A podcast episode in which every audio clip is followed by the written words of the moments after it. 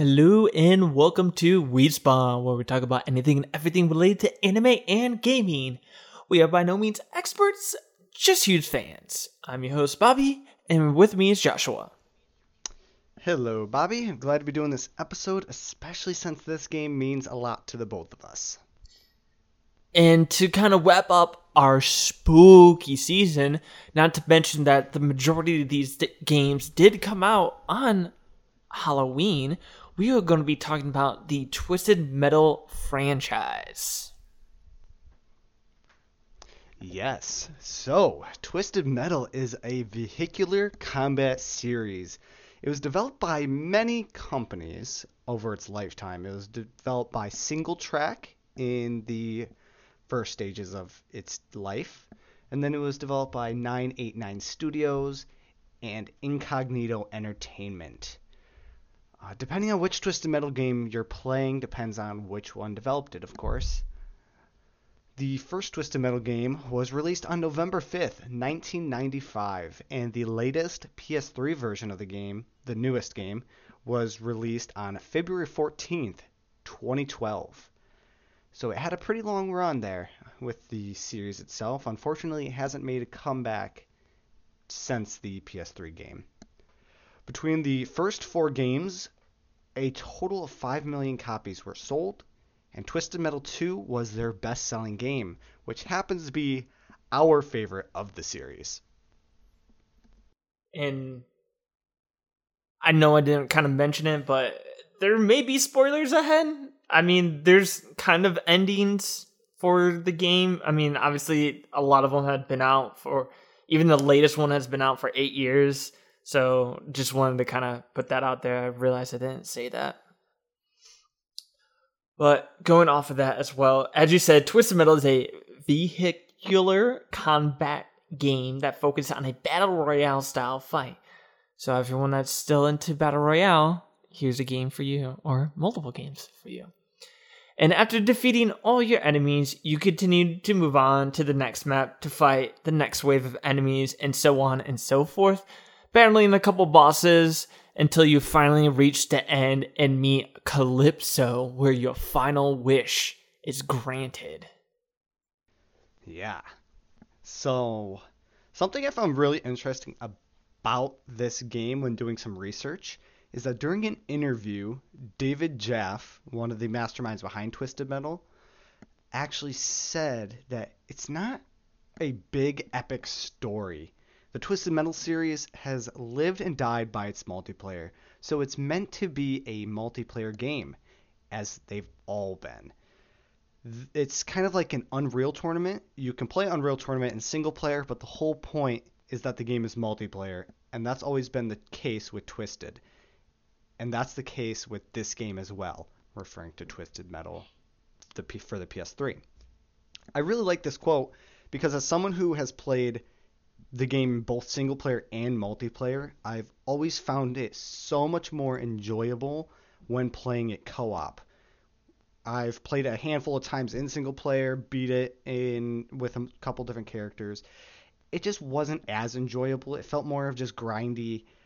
So when it's put in perspective by this quote, the fact that it's always been meant to be played multiplayer, it's really reassuring to know that you and I have been playing this game the correct way the entire time. It's supposed to be a game where we team up and we overcome the enemy and we don't do it alone. It's this cooperative effort. And that makes me happy because I always found it so much more enjoyable to be playing it with you or with a friend just in general. And that's probably why it's only in single player they give you like a passcode that you can go back to that world where in mm-hmm. multiplayer you don't. Yeah, because going playing single player is significantly harder because one, playing multiplayer, they don't scale the enemies in any way, and you actually get one less enemy when playing it multiplayer. So it actually gets easier in terms of there's double the amount of ammo for you because you have you and a partner. And then on top of that, we have one less enemy. So it's just easier overall. And playing it single player, it's just so hard because you have to face all these enemies alone and it's frustrating when you die because then you have to start all over. So that's why the passcodes were super nice. Not to mention, even though, like you said, there's one less enemy, there's also the enemies are splitting between the two of you. So it's not even Right. one less enemy, it can be considered half the enemy as well. So if there's only four Right. people, even if that's instead of five people, not only is there not five people attacking you or even those four people attacking you, it could only be one or two at a time. So that also makes it a lot easier as well. Yes, because the computers don't really attack each other all that much within this game. Because you never really see people dying unless it's kind of by accident and they're just stumbling across each other. They don't really fight each other. So they're almost always on you. So splitting it up is really nice. And on top of that, we have the two different aspects of being two different characters. So then you get two different perks. So you have your special abilities. Some are good AoE attacks, some are good singular, but then you have different armor ratings and speed and handling. So on top of all these, you can easily swoop in and help your partner and just mess them up. And I'm sure we'll talk about our experience in gameplay later on in this episode. But it's just a nice little thing to keep in mind when playing is you have so many combinations that you can do with each other and support each other. One thing I don't know if it's good or bad about the AI was that they didn't attack each other. I'm trying to, I think in the in the newest one, I say newest one, the one in 2012 that's just called Twisted Metal, not the 1995 one. I believe that one they do attack each other because there's even some arenas style game modes that they added that they do attack each other, but I want to say at least in 1 through 4 that the AIs don't really attack each other unless it's by mm-hmm. accident. Right. So like they shot a napalm at you and it ended up hitting that enemy car or they tried to freeze you and it hit one of the other AI control. Other than that, they were always attacking you and not which I kind of enjoyed a little bit as I said kind of like the good and bad because if they also kind of attacked each other, not to mention could being co-op, yeah, it would have been so easy cuz you literally could have hide and wait until there's one and then it would be 2v1 every single stage if you really wanted to go that route. So that is one thing i, I do kind of enjoy that they didn't just make it so the ais would attack everyone but just you. Yeah, I agree. It would have been too easy if you they would attack each other. so kind of as i was mentioning the main goal of the game is just to defeat your enemies and then you move on to stages. So like the first round how we were saying there's different style of cards. There's like four the first round then like five the next round then maybe goes back down to four and then goes to six or whatever it is. I forget kind of the pattern they do but it does eventually go up until i think the most you face is nine or is it is it i'm pretty You sure it's nine but in co-op it's obviously eight right Yes. Yep. It's nine in single player, and that's in Holland, I believe, and then Yep. eight in co-op.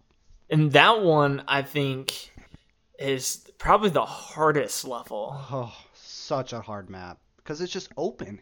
It's a field, and they're just railing you the entire time. Field of Screams. I remember it's uh, called in Twisted Metal 2. But yeah, that because that was right before the final stage. I feel like they made that stage just so you can lose any extra lives you had, saving up to the final boss. And like that is literally it. That level is meant to like wipe you out before getting there. Yep. Just wring you dry.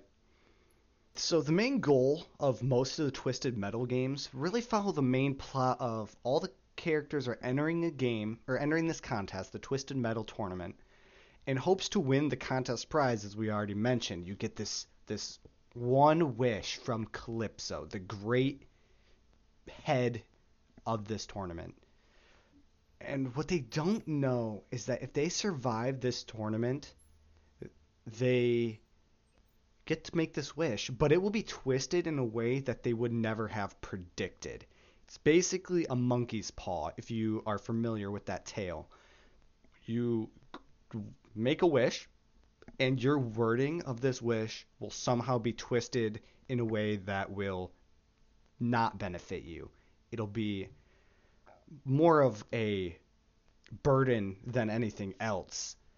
So they will always basically the end of this tournament will always re- make you regret the things that you've done in the tournament because you're killing people and it'll make you regret the wish you've made because in some cases the wish may end up killing you in general or make you live with something even more horrendous than the wish.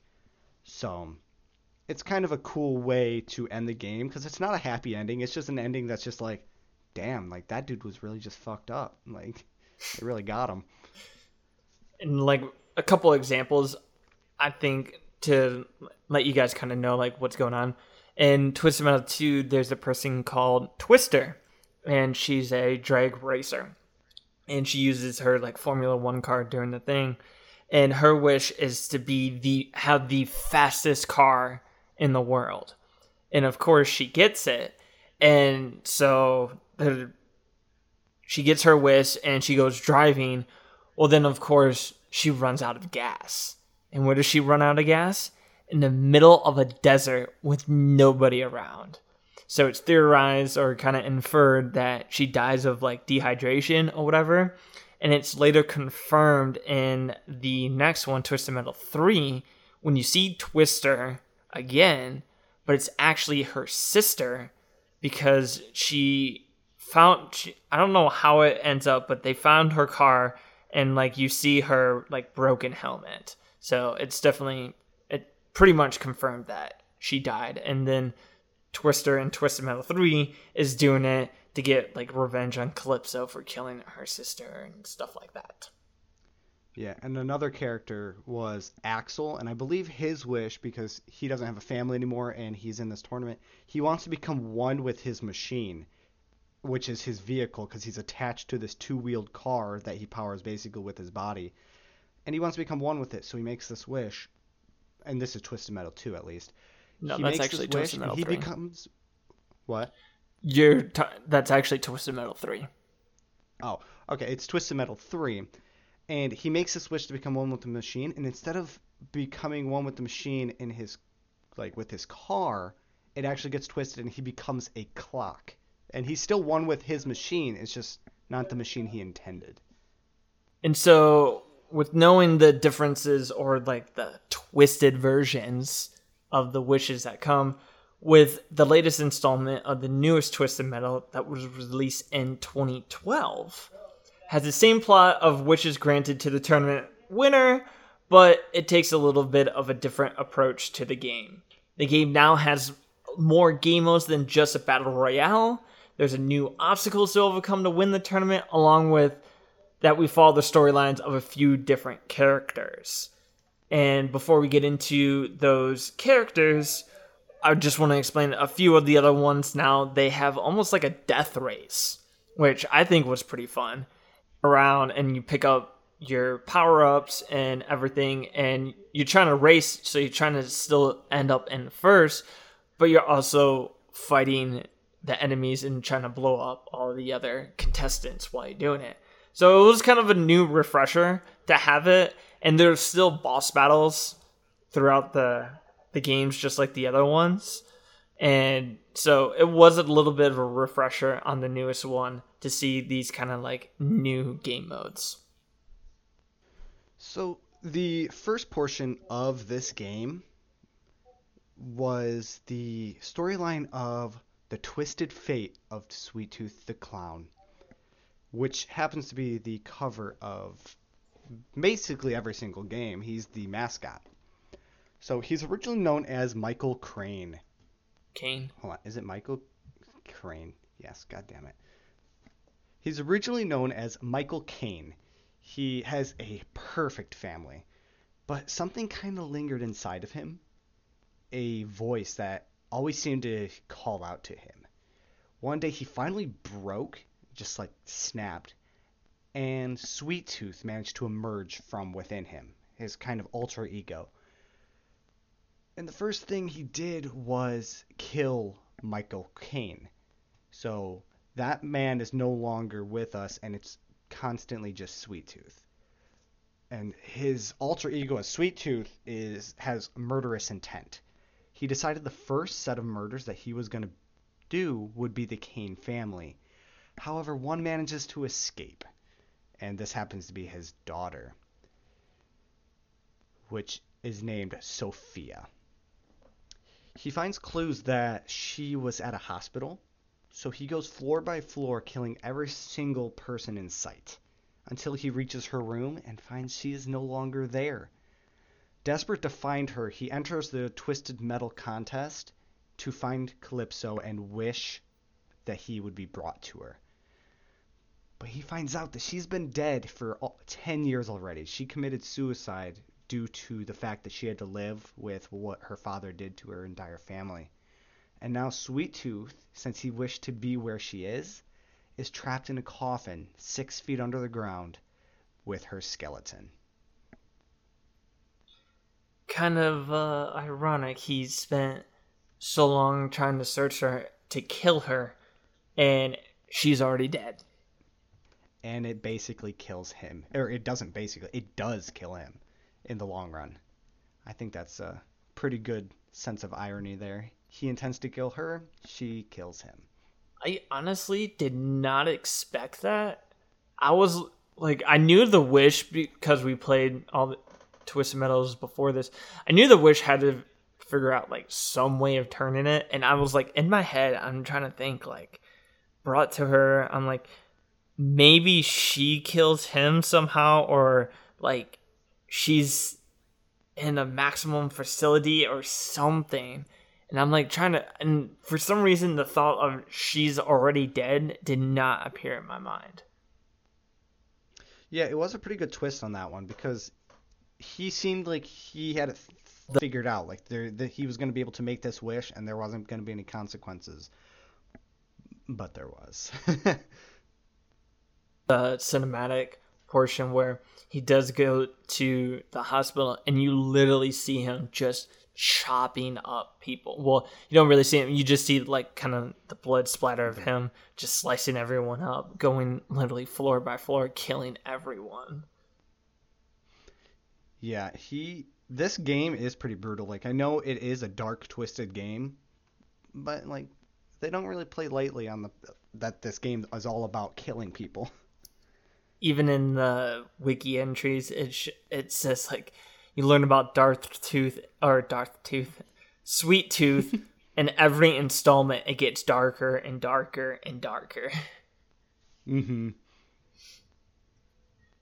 And so after we see the wish granted to Mr. Sweet Tooth, we are now brought to Mr. Grimm. I forget his name. Was it Charlie? I, honestly have no idea. I forget what I always just referred to him as Mr. Grimm. forget what his name was, but you see him and he's pretty much like you see him and he's your like stereotypical thug guy because he even admits he goes he's done bad things he's robbed people he's killed people hell he knows that some of the people he killed didn't have it coming to him like he admits all of this. Like his life has turned around. But then he goes, "Oh, but it wasn't always like this." Mr. Grimm's wish is to go back in time to stop his father. His father, who was called the original Mr. Grimm, that was his like stage name because he was a daredevil. And they were always traveling around to city to city, going to different events. And he recalls this and goes, even seeing all those cheering people, the best time he cherished was in that car ride with his father because it was just like a bonding moment or whatever. It was his like special time he had with his father. And everything changed one night when during a stunt Fire Nation attack. when a stunt goes wrong and his dad dies. Now you might think, oh, he's a daredevil. It's bound to happen. But either way, this kind of spirals him out of like downwards to the dark side, quote unquote. And so he enters this contest because he heard rumors that Calypso can grant any wish. And he doesn't know if he can actually send them back in time, but he's like, if there's even a sliver of hope, he's going to do this. So he goes and he asks Calypso to send him back in time. Well, like I kind of said, he's very rugged looking, and not to mention, if you know Mr. Grimm, he's he's always represented by like the Grim Reaper or a skull. And no, he's not a Grim Reaper; he's flesh and bone, but he has like skull makeup on him. And so Calypso sends him literally back in time as he is to the car ride before the event. And so he's he's there with his like nine year old self. I don't know if he's actually nine. He just looks around that age. And his father. And then of course his loving father, being who he is, takes his hands off the wheel to like fight off Mr. Grimm's future self. And because all of a sudden this weirdo and a skull mask just appeared in his car thinking he's gonna like hurt his child. He doesn't know that they're the same person. And so as this scuffle goes on, they end up getting a car crash and his father still dies. But that's not the end of it. It turns out his father always carried a gun underneath the seat and his father didn't know he knew. So the last thing you see is his younger self pointing the gun at his older self, and then it goes to black, and you hear the gunshot. So not only did he not save his father, he ends up killing both of them. So I really like this because you have him killing himself. And this almost makes you think like his younger self killing his older self. This almost makes you think that this might be one of the things that causes him to enter the contest as this kid. Like he's going to go into the future, like grow up, whatever, and he's going to enter the contest to try and avoid this accident by making the same wish and getting sent back in time to then cause the accident again and get shot by his younger self and then his younger self's going to make the wish of trying to stop this accident and it's just going to be an endless cycle. And that's what i really like about this wish. It's not just the fact that he had to watch his dad die and then him himself getting killed. It's the fact that he is now stuck in this endless loop of making the same exact mistake. My thing is i want to see if like if he did go like what path he would go and if he would look different because then it's like if he does make that wish, wouldn't there be two of him now? And so it's like, what would happen then? Would the car crash still go on, or would it be like? Well, Calypso has this ability, probably has the ability to then replace him with just with himself back there. You know, just keep replacing the old self with his current self constantly, type of thing. I guess that's true. It's a little getting into like time paradox and everything yeah, like that. I, but if, that's a whole thing ordeal that I don't like getting into because nothing ever does time paradoxes correctly, and it just irritates me. Though this just reminds me of a meme I saw. Was it actually involves a car accident too? There's this guy. It shows he's driving, and then this guy appears out of nowhere, and he goes, "I'm from the year 3000. I've come back in time to save you from dying." And he goes, "How?" How do you know or how do I die? And he goes, I don't know, that's what I'm here to find out. And the next thing you know, another person appears and he goes, I'm from the year 4000. I came because the guy from the year 3000 failed. And then another guy appears and he's from the year 5000.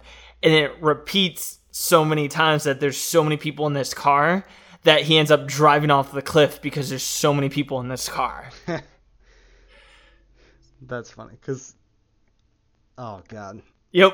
That that does it that does it well, I would say. Because you can't just go back in time and stop something from happening just because some ish. Oh god, don't get me on this tangent. We're here to talk about Twisted Metal.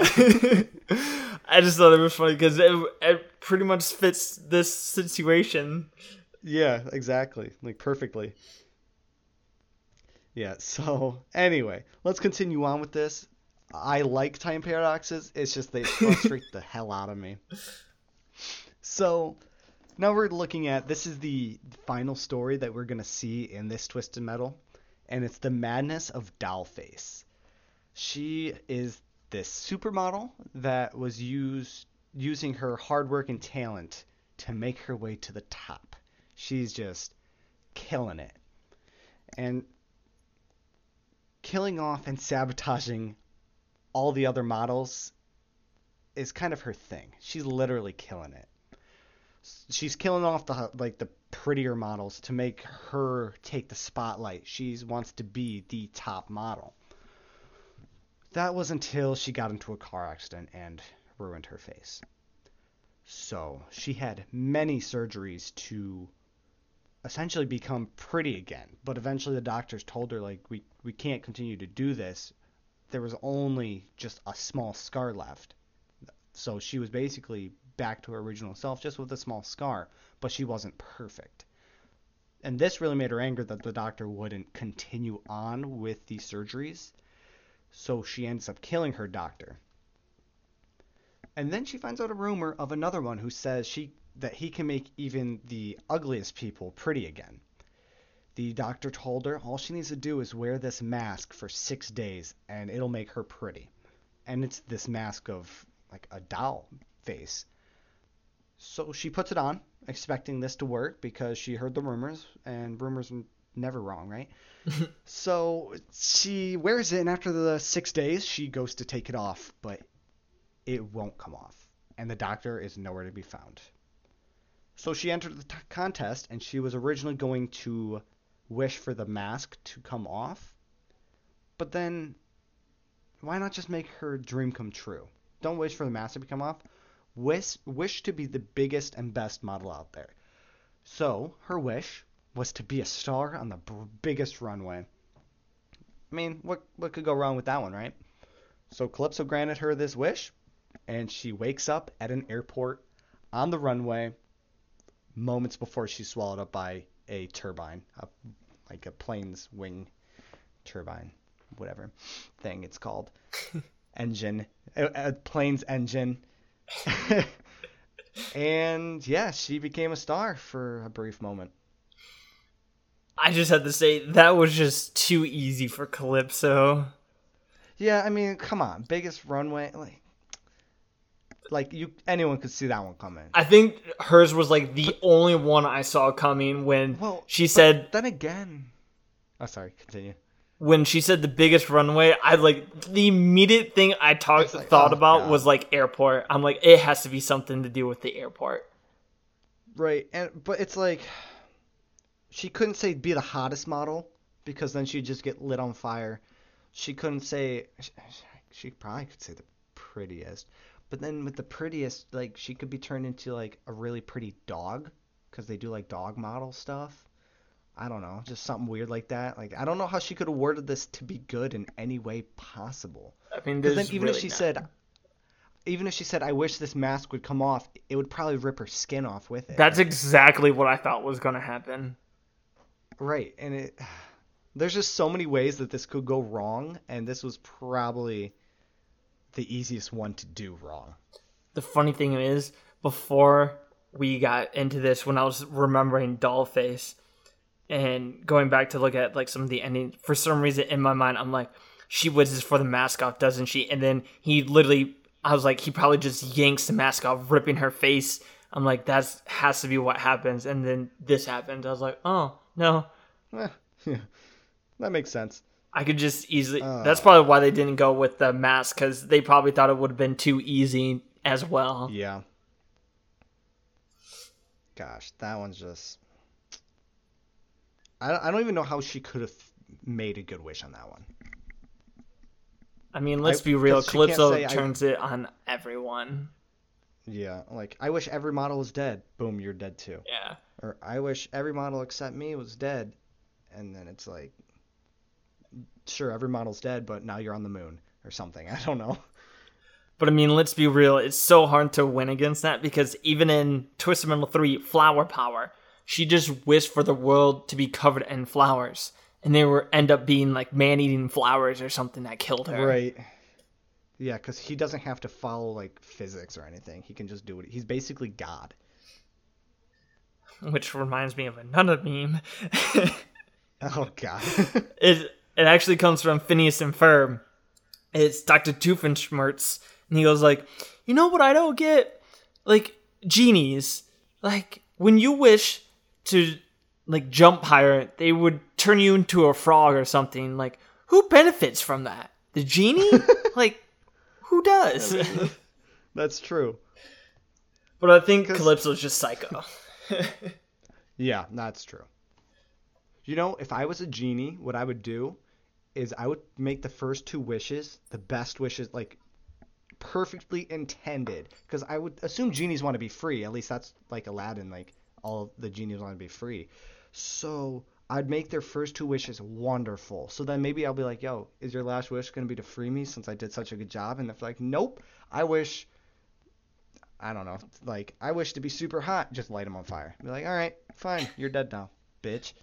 Use that third wish as basically a safety Yeah. net. Yeah, it's like leverage. Be like, you know, I could really fuck you up here. You sure you want to wish for that? That's a good. That's a good way. You'd be a good genie. Yeah, I would be the best genie. I'd be like, fine. If I'm if I'm going back in this goddamn lamp, you're dead. Except Calypso's actually out in the real world, and he actually has some kind of like business going on. So he's also like Yeah, a billionaire. I mean, people are just lining up to get into this tournament, so he's got something good going for him. That people don't also believe it's real though. That's true. And one thing they kind of show throughout the series is that there's like a priest that is constantly yelling stuff at Calypso from like afar. He's like, God has sent me to deliver your sins and like all this stuff being what a priest is. And like you find out at the end, Calypso has like trapped all these people that either complain about this Twisted Metal contest or like try to protest against it. So that's why no one believes it because everyone's like, if this is all going on, where are the protesters? Where are the cops? Like, there are none because there is no Twisted Metal contest. Yeah, he has like some sort of twisted soul prison or something. I don't really know how to explain it. He just because I believe, yeah, he basically, I think any protesters and stuff or anybody who loses, he kind of just takes their souls, I think, and just kind of keeps them to himself. Like my little soul collection over here. That's one thing I honestly I don't know because Maybe maybe he gets his power from the souls or something. maybe in that um that comic or whatever it tells us more. But other than that, I don't that, really that know. could be. Yeah, I don't know. I, there's probably a lot of lore behind Calypso and where he gets his power. And that's one thing we've never really dove into. Yeah, that that's actually kind of strange because we played the game so much, but we never Yeah. really, besides like the ending and like piecing together like all the different stuff and like the characters, like connecting the characters and stuff, we kind of just let Calypso be Calypso. Like we kind of just Yeah. accepted the fact that Calypso can do this. Be- Why? Because he's Calypso. Why not? Yeah, like yeah, we never really questioned it. We just kind of let the game be just that. Which also probably because we were like. also younger at the time, so we didn't really delve too much into it. That's true. There's a lot to be said there, though. and going back let's go let's reel ourselves back into the twisted metal game before we move on to some personal stories. Yeah, let's let's finish up this uh, this gameplay. the very ending there is a little epilogue that you get to kind of like tease yourself with. And we end up finding that there's a young boy named charlie kane who found out apparently sophia wasn't the only one that survived not only did he survive he was actually left untouched and he Hold. But- but witnessed before you continue, I'm sorry. How big is this goddamn family if he's just missing kids here and there? How fucking big is your household where you're just like, I only missed the girl? It's like, wait, we had a boy? Huh. Weird. Sorry. That's just hmm. they had sus. two brothers, the daughter, and a baby, and the wife. Yeah, so like, I'm pretty sure after you kill the, the wife and the baby, you're like, man, wasn't I missing one more? Oh, two more? Hmm. I think it was just the girl. Let's go after her. Well, the girl actually escaped because uh, she when she was about to get killed, she grabbed a pair of scissors and stabbed him in the eye, and it like stunned That's him. fair. Maybe then he's just like just forgot about the kid. Like, yeah, he's he's gone. That's why it never really it didn't really explain it, but it Maybe he was just mad at the girl. Like, damn, I was just gonna kill your your baby brother and your mom, but now I'm gonna kill you for stabbing my eye. because that's the whole reason why Charlie got this like warped mind because he's like he had to have known I was there because he watched all the murders happen and he's like he had to have known I was there. He purposely left me alive so I could continue this legacy and he thought it was like his calling because he actually looked up to his father even even when he became Sweet Tooth. He looked up to him. He was his hero. He even says he was his hero. So he actually goes to Sophia's grave, digs it up, and takes his father's mask. Not only that, he lights his head on fire because the whole sweet tooth, his hair like burning. He actually lights him, his head on fire and then drives away in the sweet tooth truck. And then it like fades to black. How did he know his dad was down there? Like, That's what I'm curious about. Like, because did he walk up to Clips and was like, "Yo, where's my dad?" I'm Or not- did he just like, you know, I'm gonna mutilate my sister's grave real quick. Oh, hey, my dad's down here. Might as well take the mask. That's why I honestly I don't know how he found out, but he ends up becoming another person who's like sold. He wants to end up winning the Twisted Metal contest to kill Calypso. That's why I was so expecting another sequel, but it never Well, happened.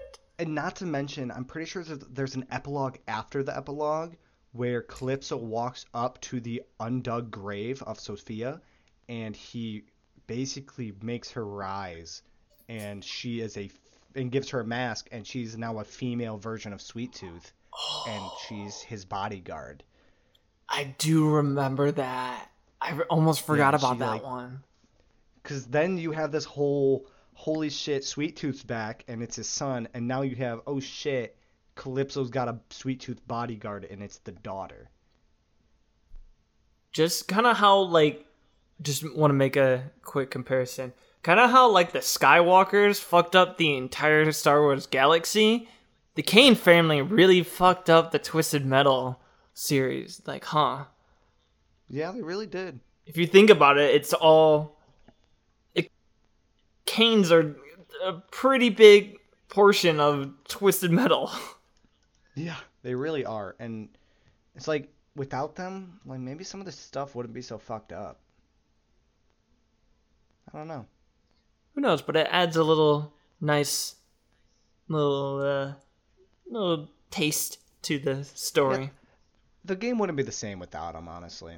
not to mention they did have to have probably at least like like you said a mascot a car or something for the series and i think they did a real good job with sweet tooth hmm all Yeah, and he was he's just iconic. You can't think of Twisted Metal without thinking of Sweet Tooth. that's for sure that's not to mention as you said he's like the face on like every game so it really it's like pikachu of pokemon the sweet Right. tooth to twisted metal so after the I almost forgot about that second epilogue that we saw which brings sophia back so that's also cool but it's after this i do believe don't you un unlock Sweet Tooth, or maybe you've already. Could you already play Sweet Tooth before this? Like, obviously, Um, in the first prologue you did, but I don't remember. It's weird because he's their mascot, but in a lot of the games, he's like locked behind a cheat wall. Yeah, that or you have to like beat the game afterwards to get it. And I remember what what was it? And like Twisted Metal 2 for Sweet Tooth, you that one you actually had to use like a cheat code. Yeah, you had to use some sort of elaborate one on the intro page or the uh, character selection page. Yeah, like you had to press like left, right, up, X, circle, or something, and then you hear like Yeah, they were so long. And then with um, Twisted Metal Head On, I think you only need to play a video or like a mini game in order to get it. Yeah, that was head on. I didn't really, I didn't really like that sometimes. Cause do you remember Yeah, I Axel's? Oh, it was like a little t- tank thing. I- Yep. Yeah, that was That was painful to play. that was so painful. If it literally wasn't your character, I would not have spent that much time on that. He, yeah, I was a Axel main, and I could not.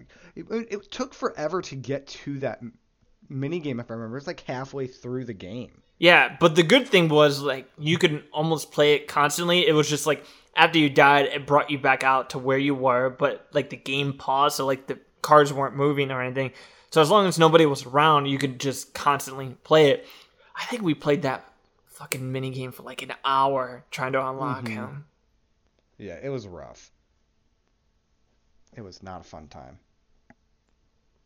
But we also had some good times. I think mainly in Twisted Metal 2 and 3 because Black wasn't the greatest. I didn't like enjoy Black. I was not a fan. They tried something new with that one, I think, and that was Yeah. just they they definitely changed their their ways of doing it, and I don't think it paid off for them. They made it like I get Twisted Metal is kind of dark per se, like the whole storyline, which it, it's funny because the game doesn't really portray that. I mean, yeah, you're battling cars and stuff, but because everyone, it's not like a whole profile to where it's like once you kill them, they never come back again. So it's never kind of like death is permanent type feel. So you never mm-hmm. really get this overall dark feeling until you get to black. Like they were trying, like you said, go in a do- new direction and really wanted to hone in on like this dark atmosphere, and it just didn't work. Yeah, and the atmo- I think the whole game itself was just too physically dark. That's true. Like just in general, the maps were just very gloomy and it was hard to like tell what was going on. And then the look of it would look too sinister and evil, and I just didn't dig it. But Twisted Metal 2, our favorite one, Yes. that was a lot different, especially when when we first played and we'd go to Paris. We'd Oh not gosh. only blow up the Eiffel Tower, which is hilarious, especially when you just randomly drop that in the comments. Yeah, I played a game and I got to blow up the Eiffel Tower, and just the look on people's faces, uh, that was hilarious. But I remember going into the room, the rooftop, like directly across from it. We had to use like a teleporter to get in, and one of us would be directly behind it, the other person would be diagonal, and we'd literally just sit there waiting for the AI to come, shoot our missiles, damage them a little bit, wait for them to come, and just rinse and repeat. Yeah, we were kind of cheapskates, honestly. Like we totally cheated the system because we got into a spot where the AI would just go to the portal to get to us, but then they would drive right off the ledge, and then it would be a rinse and repeat because the AI just didn't understand to turn around. The only time they did was when like two people would be in the teleporter and get Right. stuck and then we'd get screwed and then we'd run away, get And them to run and then come back and rinse and repeat. Gosh, we I mean, it worked out because it was a kind of difficult game back when we were younger just because we weren't the best gamers. That's for so sure. it worked. We could keep our lives and not waste all our ammo. But we were kind of little cheaters.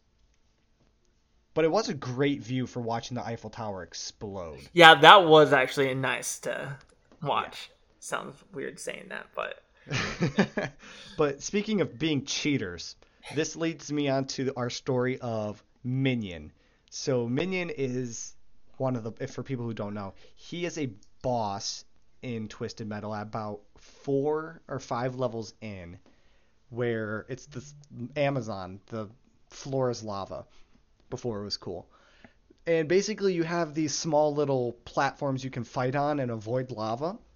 And it's a very narrow um, map if you're not in the lava itself. So Minion's kind of difficult if you don't know what you're doing. And when we didn't have the time. but there are these little there are these little nooks and crannies that you can actually destroy. Like this this wall that you can tell something's there. So you destroy this wall and you have this nook that you can hide in. And the AI really don't know how to get in there. So the smaller ones do, but Minion I don't think it can. So we would hide in there and Minion would just go back and forth in front of the entrance because he can't get in, but he doesn't know what to do. So he just we watch the mini map and watch him go back and forth. And as soon as he's about to get in view, we would freeze him and then we'd just fuck him up.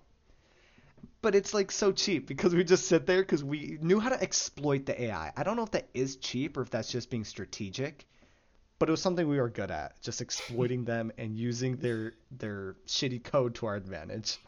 Whose vehicle was literally like five times the size of your car, you would be scared too. yeah, that's fair. He was so massive, it was terrifying. And he so it's funny because he's literally like huge. He's bigger than us. But it's also he is the grown-up version of your main, which was Warthog. Hey. He had all the same abilities you had, but stronger in every way. So it's like, holy shit, let's get the fuck out of here. I oh I love Warthog will always be my main. I always love to Alex- or Axe. try missile Axe will always be homing special. That is such a sweet ability. I really enjoyed my AoE ability, where it just like launches everybody. But you just like ramming into them. Okay, that's my second. That's my um hidden ability. Just ramming the shit out of people and hoping for the best. and doing so Oh my god, I could kill War- or I could kill Mr. Grimm in like two good rams. It was great. The only people it really didn't affect was Hammerhead and um, Mr. Slam. yeah, because they were just as big as you, and that's why. Yeah. Which another little strategy we had in the next mission right out Dominion was New York. And New York, you could fall off the map. So what we'd do is we'd get all the ricochet bombs and use that to our advantage. But there was also a like secret area you could go down and you would go down in this pool. And when you fell down, you'd fall down in this pool. We'd lay dynamite there. So then when they fell, they would get hit by the dynamite, and then it's usually only one of them comes in at a time. So the two of us would be waiting, and then we would just ram them. yeah, we'd just maul this dude's ass and kill them, and we'd just stay in there because one, the AIs wouldn't like fight us or would eventually fall down, or they would just fall off the edge and die themselves. Yup. Yeah, it's it's really funny because once again, this is us being cheaters and just waiting for them to come to us. And sometimes they just drive off the cliff and die. And the few who came into this area, we would d- do the dynamite like you, said, and then I just ram them until they died in this little pool. Talking about people falling off the edge and being cheaters, Antarctica. Antarctica is one of the worlds where the floor would literally just fall after a while, and you would get, I think it would go down to two platforms left in the game. Yep. And it was a platform with a teleporter on it, and a platform with a like a little lighthouse looking thing maybe right next to the platform. But we'd go to this teleporter, and it would spawn us in this small little island across the map where you could just watch the whole thing like just collapse. So we would just sit there and wait for people to come through the teleporter, and if they did, we'd use ricochets and launch them off the cliff, and they would die in the freezing cold water. Or they would just drive off the cliff because they would get stuck in like one of these platforms that would fall, and eventually we'd just wait there, and everyone ju- would just die. It was great. And not to mention, so as we're on this portal platform, and sometimes it will, doing this strategy will extend the game quite a bit because sometimes it will take forever for one of the AIs to come to us or fall off. And one of these times we were waiting, we're watching this fall, and we see a piece of iceberg falling, and we just think to ourselves, hey, wouldn't that be funny if Outlaw was on there? And what do you know when that iceberg falls, we hear her scream and Outlaw dies, the last person, and we both just look at each other like Like what the fuck? and just start do bursting out laughing. It was honestly the best moment ever, and then it became a reoccurring inside joke where every time one would fall, What if Outlaw was on there? Even if he wasn't on the map, it's just like yeah, even if he wasn't on the map, it was just one of those things. yeah, Now, it was great. I just can't believe how like the just the odds that he would be on that piece. Oh, it was hilarious. I can't believe that happened. and going from almost like a, a exact opposite, going to Holland, as we kind of mentioned earlier, is like a complete open wasteland, not wasteland, just complete open land with two windmills on it. Uh, first, we would go in the windmills and stay in there as long as we could, but the thing is, you can blow those up. So it didn't last very long. So honestly, for this, all we would do is just circle around constantly so the AIs couldn't hit us, literally just driving circles, fire missiles. That was literally the best we could think of. And we would do a lot because we learned how to use freeze in the game. So we'd be driving past each other and be like, "Okay, I'm driving past you. Freeze, freeze the guy behind me, quick, please." or if somebody was chasing you or chasing me that we weren't good at fighting, we would try to draw them to the other person in hopes that they would be have a better time of fighting them. I do. That was funny. Like, if, or yeah, if like Mr. Grimm was following me or something, and you were Axel, and I knew you could literally turbocharge and wipe out half his health, I'd be like, "Mr. Grimm's on me," and I just, I just see you. I'm coming, and like in the corner of my eye, I just see a turbocharged Axel coming my way, and I'm just like, "Oh boy." Just fucking wrecked them. Or sometimes accidentally hit me because you know we didn't time it the greatest. Yeah, I mean, high risk, high reward, man. Sometimes you just gotta live with the fact that you're gonna get rammed. And one other thing that I always remember in Holland was there was one time after we learned the whole passcodes, we decided to like spend five minutes just putting in some random ass passcodes just to see like what we could get. And I remember one of them. This was before we've actually like were consistent with beating the game. Now we could easily play the game and play two player and not even die and win the game.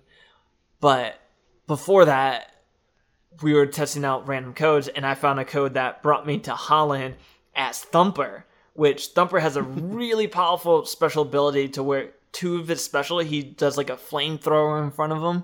Two specials can wipe out, I think, anyone. I'm not 100% hmm. percent sure if anyone can actually live through it if they get like hit dead on with it. But it has he has very weak armor.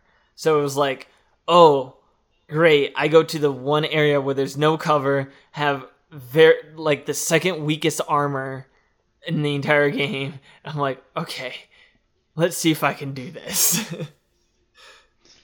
Oh god, did you? Were you able to do it? I did it once, but I don't know if if it was like the coding, like if it, there's special passcodes depending on how many lives you had.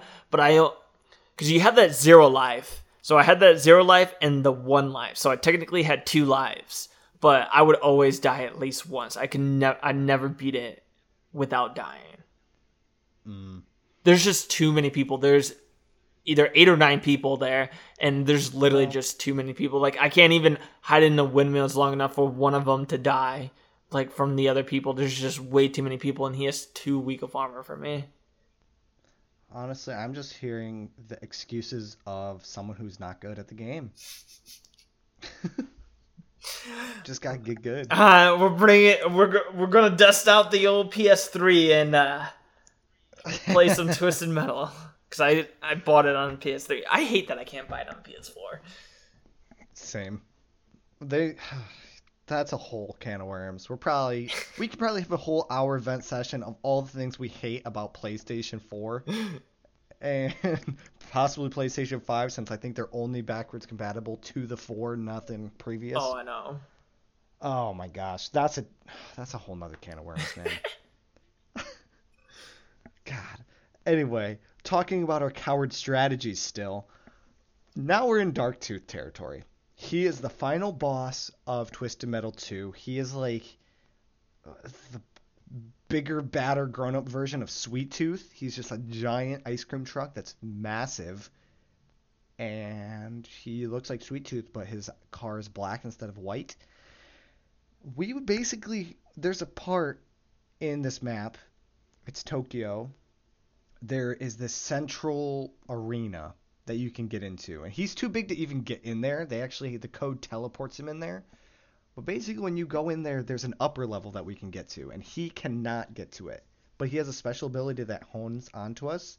So we'll be like doing circles on the top of this balcony, shooting down at him.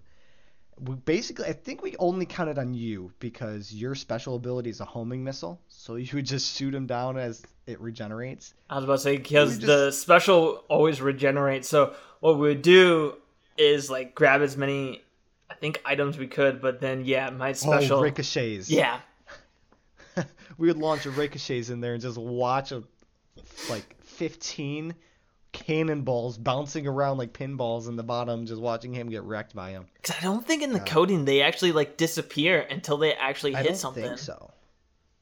Until they hit something. And I wondered, I never realized this, but I wonder because they're ricochets, if they actually get stronger the more they hit. Oh, that'd be sweet. We we could easily test out half this shit if we just played like a battle mode instead of tournament, Oh yeah, for sure. but we never did. We were just Because we were, we just, we were very. I, I mean, we're still casuals, but I feel like True. back then, especially for Twisted Metal, because we were already, we were just having a hard time to beat the game in general. That Yeah. we didn't really think about this because every time we would get to Dark Tooth, we'd usually only have literally one life left. Mm-hmm. To where if we died, we died, and we're like, nah, we ain't about to, we ain't about to risk it. It's really funny because despite us being casuals and not really being great at the game, we found some really good exploits that easily made this game beatable for us. Like all our little coward moves of hiding.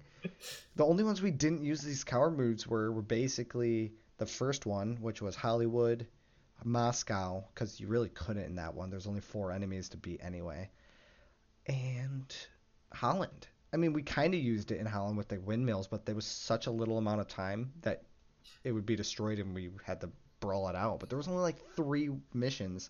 So the first two, and then we're like, all right, now Yeah. we're gonna try. After we beat the first two, we're like, that was too tough. Now we gotta, we gotta use some tricks. I guess Amazon, we kind of we were 50-50. Well, the first one we usually were pretty good. It was just like the first version of Amazon. But like when we first met Minion, we didn't know like he has pretty strong defense if you didn't like just kamikaze him, which we found out ends up being like the best strat. It's just literally just go up to him and We would fire everything. freeze him, attack him. The other person freezes him, attacks him, and usually we could kill him. Or we'd freeze him, be like, run! Lay some dynamite. Run! Boom! Yeah. I think And dynamite was probably one of my "Run!" favorites. Oh, it's such a fun, uh, uh like power. To So use. destructive. So destructive. To yourself and the enemy. Yeah, if sometimes you'd time it wrong, you'd be running away and you'd hit it and you'd be like, "Oh shit, I'm flying off a cliff now." or one of us would be behind the other and like, I'm laying dynamite. What? What? no. oh, so many times with friendly fire. Oh Oh, my god. Sometimes you just lay dynamite thinking like someone was behind you and I would be so it, it- vice versa, it doesn't matter who it is. One of us would be ahead, someone's being chased by uh, enemy, and then the other partner, like you or I would be chasing that enemy, and then that enemy peels away and then you drop dynamite and then I drive right into it. It's like god damn it. I think Paris, we probably had the most friendly fire, especially when one of us would Oh God. put the dynamite on the Eiffel Tower. And we're, as we're going in the portal, did you put dynamite in there? Yes. oh shit. Or it's like you go up, place it, and then the other person. So as you're driving off the Eiffel Tower, one of us goes into the uh, the teleporter, and then you ignite it right as we get up there, and it's like, oh fuck, that was not good. I think one of my favorite moments too in Paris was you know those like narrow streets that you can drive down that like for Axel you fit like perfectly in. Yeah. There was one time I forget what was going on, but you were chasing someone. and I'm going we're going perpendicular. And I just see this car go and I'm like, I go to turn to chase him, not realizing you're the one, and like you're turbocharging, and then next thing you know, I just hear boom, and I just go flying like You ten just- feet, and like you're like, I fucking T-boned you. uh, I'm just like, what the fuck was that? And you're like, I don't know, I was chasing him, and I'm, uh, Oh god, those are the so best friendly fire moments. moments. I think Or oh my god, or when you have like literally one measly hit left. Like it could be anything. Doesn't matter what hits you, you will die. And you're like, I'm going to get health, I'm going to get health. I'm like, okay. And then all of a sudden you pop up on my screen and I'm like, oh fuck. And then I ram you and you die right before the health. And oh, it's like that- that happens way more than you would think. Uh, it's funny. It's sad how true that is. God. And So ridiculous. one of I remember this is goes along more with uh, Twisted Metal Three because we talked about Twisted Metal Two a lot. I liked being the Team Auger where we got to the final stage and there, there it's another one where there's a spot where you can fall and die, and our special Oh drills them up and then like flings them a little bit. And we just wait in this room for people to come and grab our special and shoot them into there that was always so rewarding, but there wasn't actually. It was a lot of effort for such a little payoff. it really was like you may us talking about it you may think oh that's another coward like no you have no idea how actually hard it was to pull this off and so when we did it i was happy i don't care what people say it was hard to pull off And that's one map that. So, because people keep respawning in that map, you have to go destroy these little beacon things to cancel the respawn. Yeah. So we would launch people off the cliff, and we're like, wait a second, didn't we just launch Axel off this cliff like ten minutes, or like five minutes ago? And this was before we would just go to the computer and look shit up. So we, I don't know how how long it took us to figure this out and to destroy this regeneration, because things were not abundantly clear in this game. not at all Not at all. And eventually we figured it out and we managed to stop the respawn, which was great, but man, that was rough. I think we are a little bit over, so I think we'll wrap it up with that. Yes. Do you have a question for our peeps? I do. So, knowing the true intentions of Calypso, if you won the Twisted Metal contest, what would your wish be? Wow. Yeah, like try to what would your wish be and like how would you make it not fucked up? Send us your wish you and we will twist it? it for you. Oh, that would be really fun. I like that. So, but on that note, with that question being said, I guess we'll sign off with some facts. So, a large group of employees left SingleTrac, which created the first Twisted Metal and I think the second one, and they left to go to Incognito Entertainment, which made other Twisted Metal games. So I just found that kind of interesting that a whole group of them was just like, yeah, we're out of here. Like, let's go to Incognito. Twisted Metal had three canceled games. Twisted Metal Harbor City, which could which would have been a sequel to Twisted Metal Black. Twisted Metal Apocalypse, a game that's set in a post-apocalyptic setting, and Twisted Metal Revolution, which was a game that utilized street culture and a lot of hip hop influences, but they said it was way too difficult to portray this game, so they had to scrap it. Uh, Twisted Metal 2 actually had a one shot comic that was released by DC Comics in 1996, which is really interesting because we loved this game and we had no idea about this one shot. And all of Twisted Metal games have received a greatest hits label except Twisted Metal Black Online and Twisted Metal 2012. Which I- may be the honestly, reason I why there's s- no sequel. Yeah, I could see it definitely for Twisted Metal Black. And Twisted Metal, the newest one, 2012, was a little bit different um, compared to their other games, so I could definitely see why they didn't get the sequel and they didn't get the greatest hits label. I think there's definitely some pros and cons with it. Honestly, it I could see what they were going for with Twisted Metal. They were trying to add more of a storyline, I believe, with it. And I think it does add to the lore, don't get me wrong. But I feel almost like Call of Duty, they kind of should have stuck to their tried and true formula and mm-hmm. then kind of just gave you lore bits kind of like in between here and there. So you kind of had to delve deep in it. And I feel like it would have been more of a hit that way because people would have been like, oh my God. Because like there's so many connections between the characters with each game that there's already kind of like a hidden story with that itself. But I, I feel like if they just would have kept with it, it would have been better. I just feel like with the newest Twisted Metal, they were trying to get that storyline going and it yeah. kind of didn't fall as it fell short. And I wonder if they also did like surveys or something or like statistics showing that these types of games may have not been as responsive anymore because they were pretty simple games back then, but it was a simpler time with PlayStation 1 and 2 and then PlayStation 3 getting more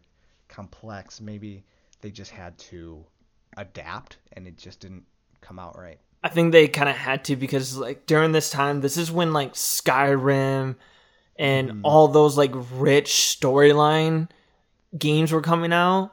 Where nowadays, because battle royale is so popular, if only this had gone out like a couple years ago from now, like 2018, 2017, mm. it would have definitely, I feel, would have got a better response. Agreed. But without going too much over, that will be it for today. Thank you guys so much for listening. And I've been your host, Bobby. And I'm Joshua. And we will see you next time when we we spawn. Don't forget to follow us on Instagram and Twitter.